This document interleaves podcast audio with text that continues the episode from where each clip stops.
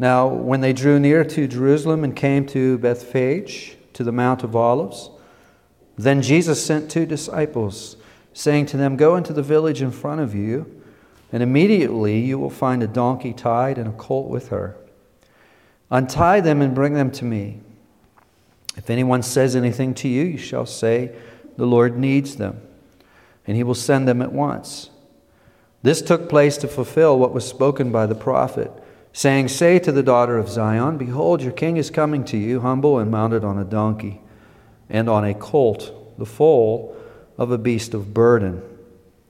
The disciples went and did as Jesus directed them. They brought the donkey and the colt and put on them their cloaks, and he sat on them.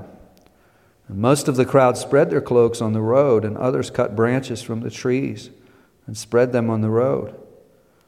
And the crowds that went before him and that followed him were shouting, Hosanna to the Son of David! Blessed is he who comes in the name of the Lord!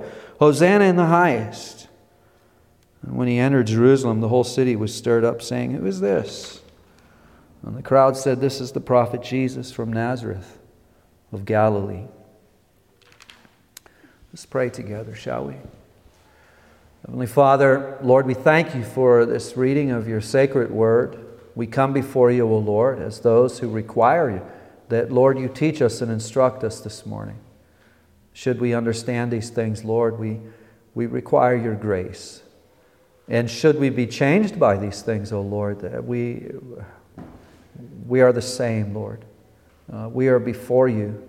We ask, O Lord, that you would shape and mold us in the likeness of Christ, working through your holy word, O Lord, in our lives. By the power and administration and agency of the Holy Spirit, we call on you. To these ends, we pray in Jesus' precious name. And everyone said, Amen. Uh, we come to this morning that text that has famously been called the triumphal entry. Um, we're skipping ahead just a little bit this morning um, because of Palm Sunday. And this is the text where we, we get it, where we're instructed in, in what we call Palm Sunday. Uh, this is one of the few stories that is told by all four evangelists. Uh, Matthew, Mark, Luke, and John all record uh, this story for us. And that alone should alert us of the significance of this story. Uh, there's deep and profound significance to this story, as we're going to see in a few minutes by God's grace.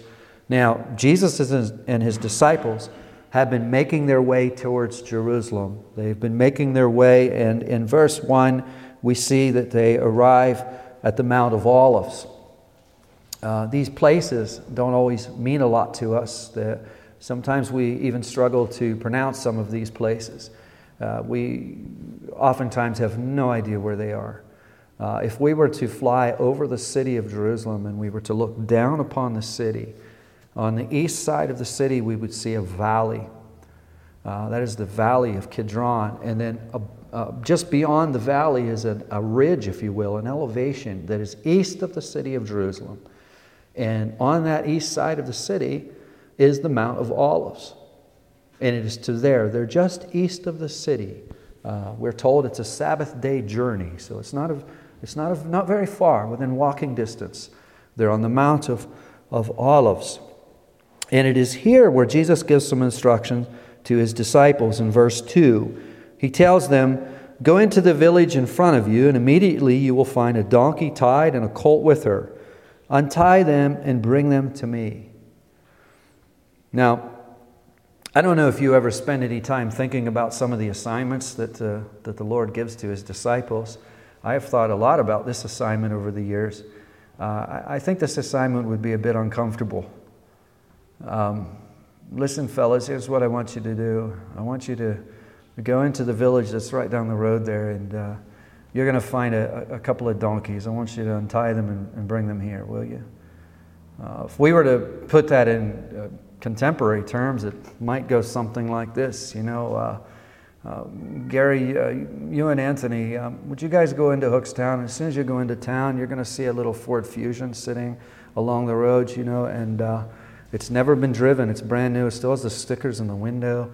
It was dropped off by a truck. You'll find that the keys are in the ignition if you just be so happy as to, uh, uh, bring that vehicle to me. You can see that we're just a little funny about other people's property, you know, unless we're thieves, of course. Uh, but even thieves would sneak around in the night and do this, not in the middle of the day. Uh, so that there's, uh, there had to have been a little bit of discomfort here. Uh, in, uh, in verse 3, Jesus says, Listen, if anyone says anything to you, well, yeah, that would be kind of what's going on in my mind, you know. If anyone says anything to you, just tell them that the Lord needs them. And uh, Luke tells us that as the disciples go into the village, and as they begin to, they find the animals and they begin to untie the animals, the owner of the animal does speak up. Uh, we can only imagine, hey, what are you doing? Uh, and they say, well, um, the Lord needs them. And of course, they did just as Jesus said. They allowed them to take the animals. Now, there are some scholars and some commentaries, uh, some interpreters that say that Jesus probably had made some uh, earlier arrangements with the owner of these animals. And if that is the case, then uh, when the disciples say, Listen, the Lord has need of them, then the owners would have understood, oh, okay, uh, that, that means Jesus needs these animals. Sure, go ahead and take them. Uh, but if there were no previous arrangements made, then the owner could have easily taken uh, the disciples as saying, Listen, the Lord needs them. Uh, the owners could have easily taken that as God the Father needs them. God the Father needs them. Now, I don't raise this point uh, so that uh, we would make a distinction between whether Jesus needed the animals or the Father needed the animals. I don't want to make a distinction there. Actually, I want to do the exact opposite. Jesus needs the animals. Why does Jesus need the animals? Well, we're told in our text, verse 4. There's no mystery as to why this took place. Matthew tells us it took place to fulfill what was spoken by the prophet. God had made a promise. Uh, Jesus needs these animals to fulfill that promise. The Father had made a promise. The Father needs these animals to fulfill that promise. You see, there's no, there's no distinction here. The, the, the, will of, the will of Jesus and the will of the Father are, are the same. They're in complete and perfect harmony. And the application of that is as you and I are molded more and more into the likeness of Christ, uh, our wills will too indeed be made the same as Christ. That's what we pray for every Sunday, is that the Lord will work through His Word as we gather here, that changes will take place in our heart. We'll become more and more like Christ. So we're told that Jesus needs the donkeys. They're His donkeys, He's not stealing them, they belong to Him. Uh, he needs the donkeys to fulfill these ancient promises. Uh, namely, verse 5 uh, Say to the daughter of Zion, Behold, your king is coming to you, humble and mounted on a donkey, and on a colt, the foal of a beast of burden. Now, these are, uh, by this time, these are already ancient promises, ancient prophecies. Uh, there's actually two prophecies that are combined together here. The first part is from Isaiah 62, which we read earlier. And the second part is from Zechariah 9 9. Uh, I usually don't like to do this, to ask you to flip around in your Bibles, but I, I, I would ask you just for a moment to keep your finger in, in Matthew 21 and, and return to Isaiah 62.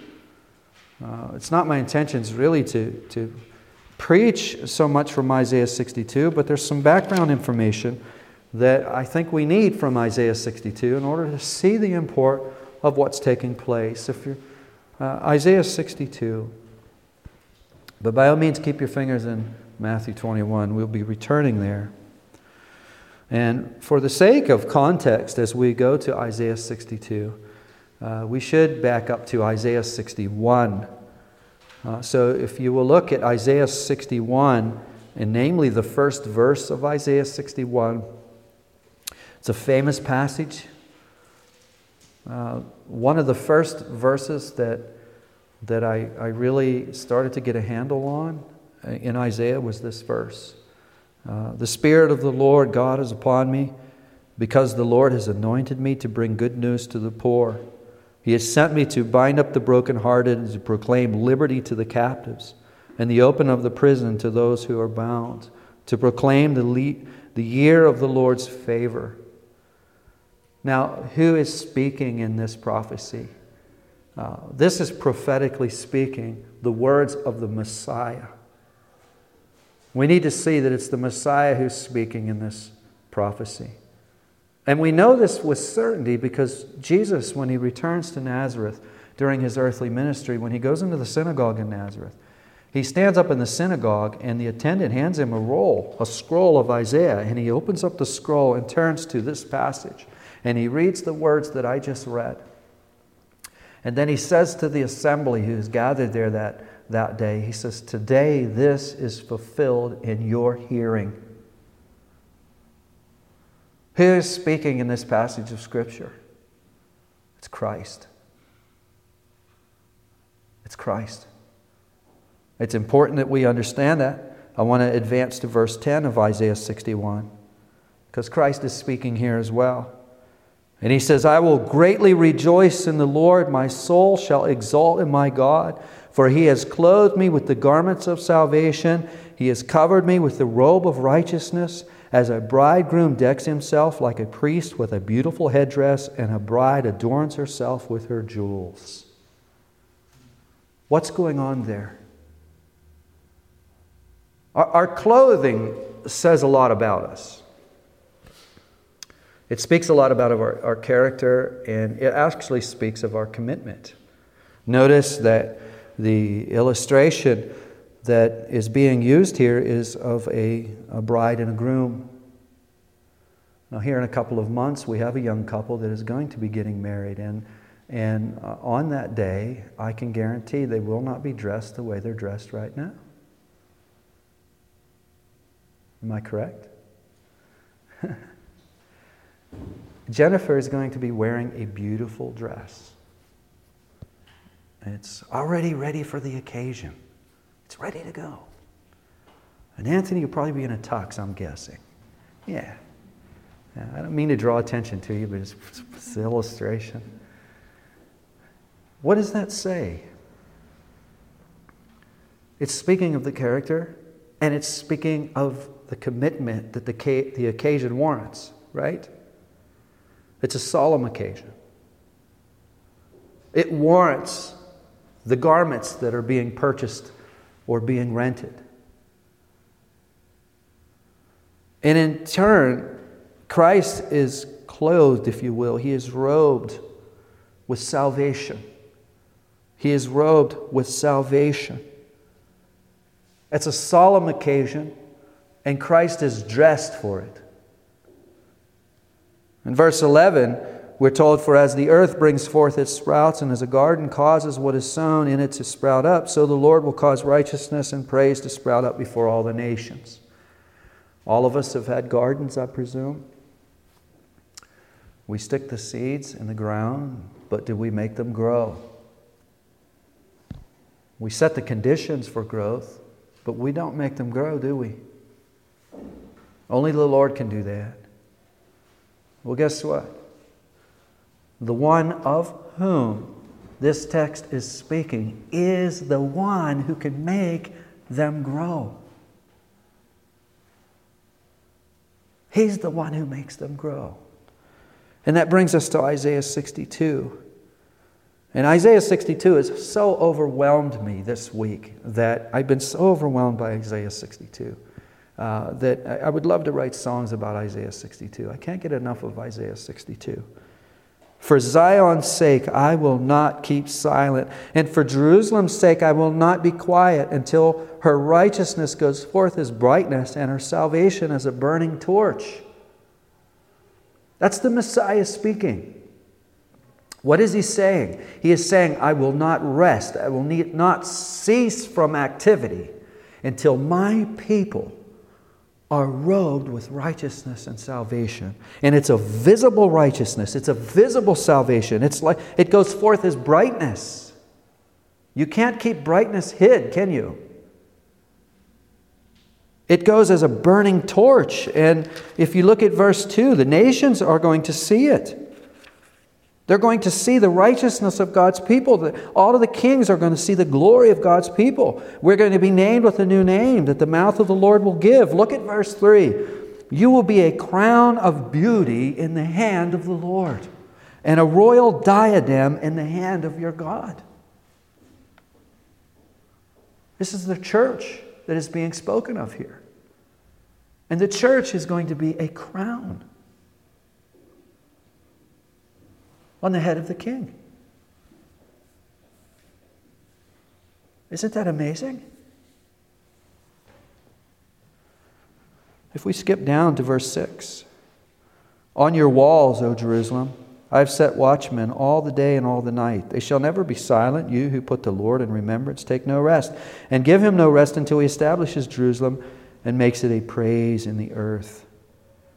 What's going on here is the Lord is going to appoint, He's going to call people to pray and to not stop praying until these things actually happen. And we know that uh, up to the first coming of Jesus, there were people who did just that. Luke tells us of a woman who was in the temple. She was widowed for most of her life, and she was in the temple, and she never, never stopped praying in the temple. These are the watchmen that are being referred to here. They're the guardians, if you will. And they give the Lord no rest. They're also praying. You see, the Messiah will have no rest until this is accomplished. And there are people praying who will give the Lord no rest until this is accomplished. If we look down to verse 10, go through, go through the gates, prepare the way for the people. Build up, build up the highway, clear it of stones, lift up a signal over the peoples. You know, we can see this kind of thing. I, have shared with you uh, how uh, ancient civilizations used to go before their kings. Servants would go before the king when he traveled, and what they would do is they would clear the pathway of stones and obstacles and what have you, so that he had a clear path to his destination. Uh, we still do this today. You've heard me share the story of uh, I was in Pittsburgh one time when the president w- uh, was in town, and uh, the parkway was clear. There, there were no cars going into town or out of town. The parkway was completely blocked off from Pittsburgh Airport all the way to the des- destination downtown where the president was going. That parkway was completely clear. The rest, the rest of the city was an absolute mess. It was an absolute mess. Uh, but the, uh, the parking lot was clear. There's a little editing work for the recording here. the, the, the, uh, the parkway was uh, completely, completely clear. Uh, in the text that we come to here uh, this morning, um, it's the king who's clearing the way for the people. I, I, I wouldn't hold your breath waiting for an earthly king to do this for his people. Earthly kings require their people to serve them. The Messiah has come to serve his people.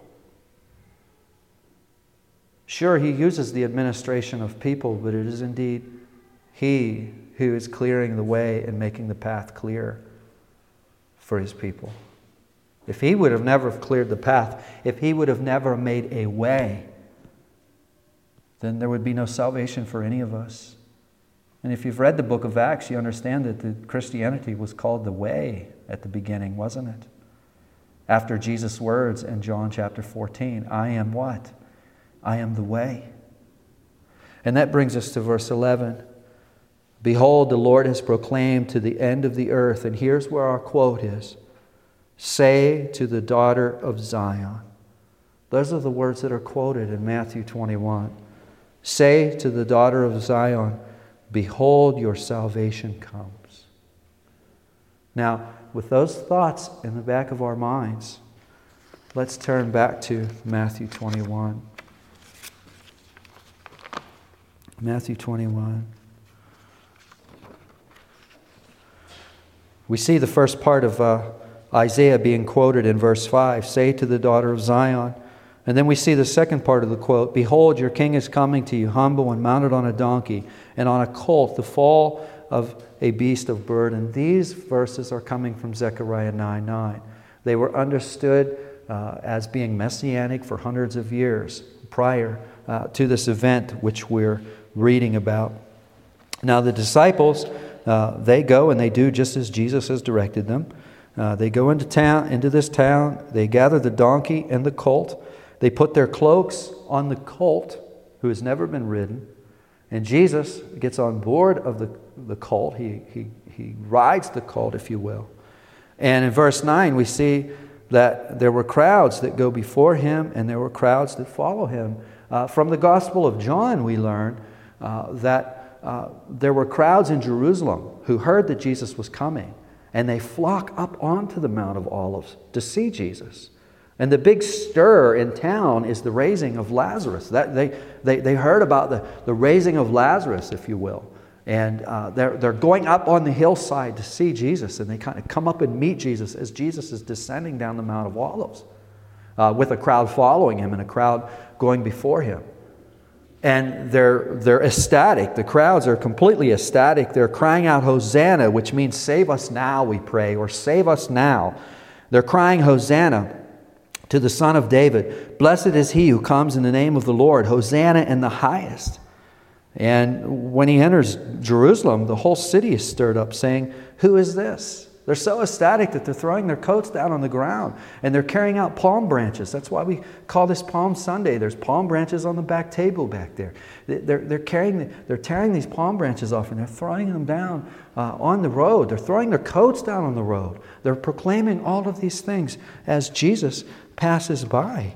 Uh, so let's, let's start putting all this together. Uh, what is going on on this hillside? What's taking place here? Well, the long awaited Messiah is here. He's here. And he's coming in peace and humility. That's the idea of being on the colt. That was a common thing uh, in this day and in this time. When kings rode these kinds of animals during times of peace. He's coming humbly, he's coming in peace. Now, what do we make of this? What's this? What's this? Uh, what's the lesson in all this for us? There's, there's really two angles here this morning that I, that I want to look at uh, from these verses. And the, the first angle is what these verses teach us about ourselves. And the second angle is what these verses teach us about the Lord. Let's think first about what these verses are teaching us about ourselves. Um, perhaps the most obvious um, observation of our text is the excitement. So much of this text is, is concerned with the excitement of the crowd. We're told that the whole city is stirred up. You know, how often do you see people actually pulling their coats off and throwing them on the ground? We understand they're proclaiming Hosanna. Uh, they're using messianic language towards Jesus, um, most of which is coming from Psalm 118. Uh, Psalm 118 is one of the Hallel Psalms, the Egyptian Hallel Psalms. It was a psalm that was sung during Passover, and it is Passover time. Uh, Jesus would have most likely sang Psalm 118 the night he was arrested, right after he had what we call the Lord's Supper uh, with his disciples. They're quoting phrases from Psalm 118. They're ecstatic. Uh, they're flocking to Jesus. Um, Hosanna to the Son of David. Blessed is he who comes in the name of the Lord. By today's standards, this is what we would call a great worship experience. A great worship experience. That's the word that's used a lot today. A great worship experience. It's upbeat, it's positive, it's encouraging. There's a huge crowd, it's exciting. But what's the true spiritual condition of all this?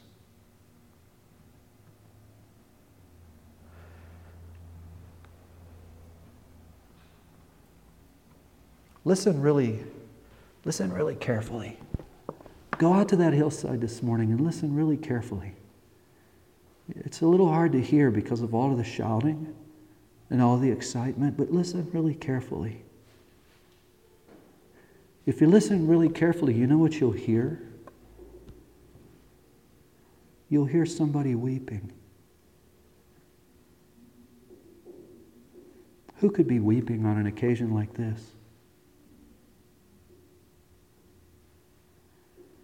Luke tells us who's weeping. You know who it is? It's Jesus. Why is he weeping? We have such a big crowd. The praise team didn't miss a beat. Everybody's singing in key. They all know the song. It's upbeat, it's positive, it's encouraging. Why is Jesus weeping? Because in just a few days, this same crowd is going to be saying something else. And what is that? They're going to be yelling, Crucify him. Crucify him. Crucify him.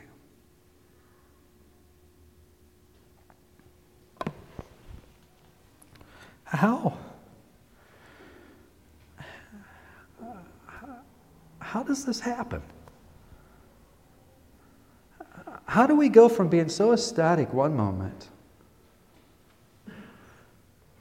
to the opposite extreme with, with, in the span of only three or four days? I think the answer largely rests in, in the fact of really what's behind the excitement. What is behind the excitement? Well, the crowds are expecting Jesus to come in and deliver them from Rome. The crowds are looking for a worldly deliverance, an earthly deliverance. But after Jesus arrives, they, they quickly come to the conclusion that Jesus didn't come to bring an earthly deliverance. He came to take away the sins of his people. They didn't have any interest in that. I mean, if, Jesus could have come in and talked about 10 ways to a better marriage, or five ways to a more fulfilling relationship, or maybe seven ways to improve your portfolio, he probably could have got a good audience. If he could have come in and fed them like he did out on the hillside, fed the 5,000 or fed the 4,000, if he if he could have come and done that, I suppose things would have went a little bit differently. If Jesus could have could have continued on to be a divine genie who's ready to bless our every beck and call, well, uh, I suppose this could all worked out a lot differently. But Jesus came to do something else, didn't he? You see, you start preaching Christ crucified, and generally speaking, the crowd will usually thin out on you. Now, I raise this point because I want us to see something. Almost 2,000 years have gone by since this event took place on this hillside. A lot of people will say, What's this old book got to do with me? What's this old book got to do with you? Well, 2,000 years nearly have passed, and you want to know something? Human nature is still exactly the same. The story is timeless. And if another 2,000 years goes by, this is going to be just as relevant to the people 2,000 years from now and 4,014 than it is today. We haven't changed. We haven't changed. Remember what Isaiah 62 11 or Isaiah 60, 61 said that as the earth sprouts out, you know, the righteousness, you know, Isaiah is telling us that this righteousness that Jesus is bringing is a righteousness that only God can bring. We're capable of of, of making things exciting. We're capable of, of having a, a, a big, exciting time. But in terms of a true work of grace taking place, we, we are not capable of performing that. If we want that to happen, then we've got to go to the Lord for that. And fact of the matter is, we really don't want that to happen unless the Lord first comes to us. This is what we learn about ourselves. You see how helpless we are, how destitute we are. But what does all this teach us about God? What is taking place out on that hillside? Jesus is coming down that hillside. Who is Jesus? He is the Messiah of Isaiah 61 and Isaiah 62. He is the Messiah of the whole book of Isaiah. He's the Messiah of the whole book of, of Zechariah. He's the Messiah of the entire Old Testament. In fact, he tells his disciples that the whole Bible speaks of him. And it does. And here he is. He's bringing salvation to his people. As he comes into Jerusalem, the whole city is stirred up. That's what our text tells us the whole city. Sometimes we come to things like this and we say, well, that's hyperbole, you know. Uh, certainly the whole city wasn't stirred up, just a lot of people were. I don't think there's hyperbole there. I think the whole city was stirred up, the entire city.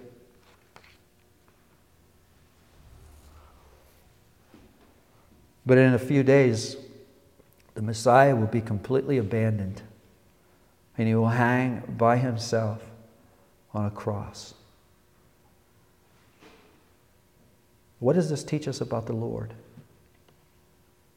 It teaches us volumes about the Lord. We have it in our heads that, you know, if the Lord's going to bless us, then we're going to have to do this and do this and do this and do this. Is that the way it works? As long as we're uh, following that line of thinking, we're never going to really understand what really is going on. You see, all of God's children are those, if they were left to their own devices, are those who would be yelling, Crucify him, myself included. And the thing about it is, the Messiah knows this. But does it stop him from coming down that hillside?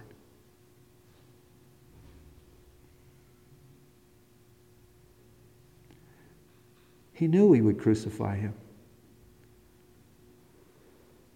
Long before he ever come, he knew this. So why does he go, why does he go through with it? See, this takes us to the very heart of God. It's because He loves us. Why does He love us? I don't have any idea. I don't know the answer to that. I've tried to, I've tried to answer that in, in terms of myself. Lord, why do you love me? I can't think of a single reason why He should love me. I half the time can't even think of a reason why my wife should love me, let alone Him. That's grace. All we can do is receive this grace. We learn, we learn a lot about ourselves out here on this hillside, don't we? We would love to be entertained. We would love to. We, listen, we would all like to make more money. We'd like our bills to be taken care of. We'd like our diseases and sicknesses to go away. We'd like all these things to happen. It's really, oftentimes, I think that's what we would prefer most than just to be alone with the Lord.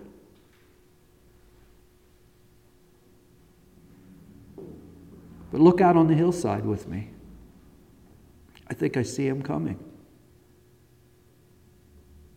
Where's he headed? He's headed to the cross. But don't stop at the cross.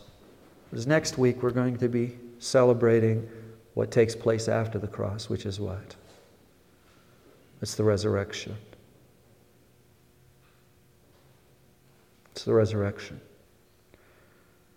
Yes, Jesus goes to the cross to take away the sins of his people, but that's not where he stays, is it?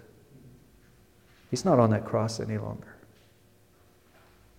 He's at the right hand of the Father in session with unlimited authority and unlimited power. How much does Jesus love his people? They're a crown. We're a crown on his head. A king can't be a king without people, without subjects.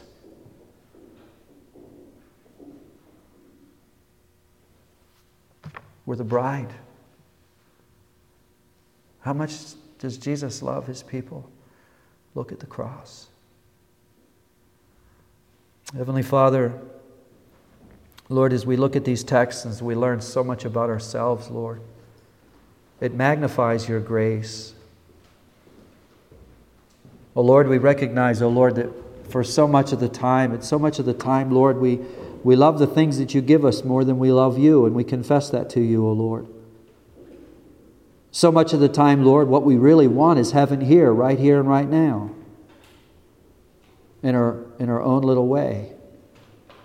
But, oh Lord, as we look to this text, we see Jesus coming down off that hillside and marching uh, towards his execution.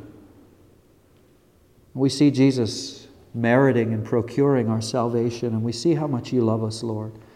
And we pray, O oh Lord, that that love would, would permeate our hearts. And truly, O oh Lord, work a change in our hearts. Soften us, we pray, in Jesus' precious name. And everyone said, Amen.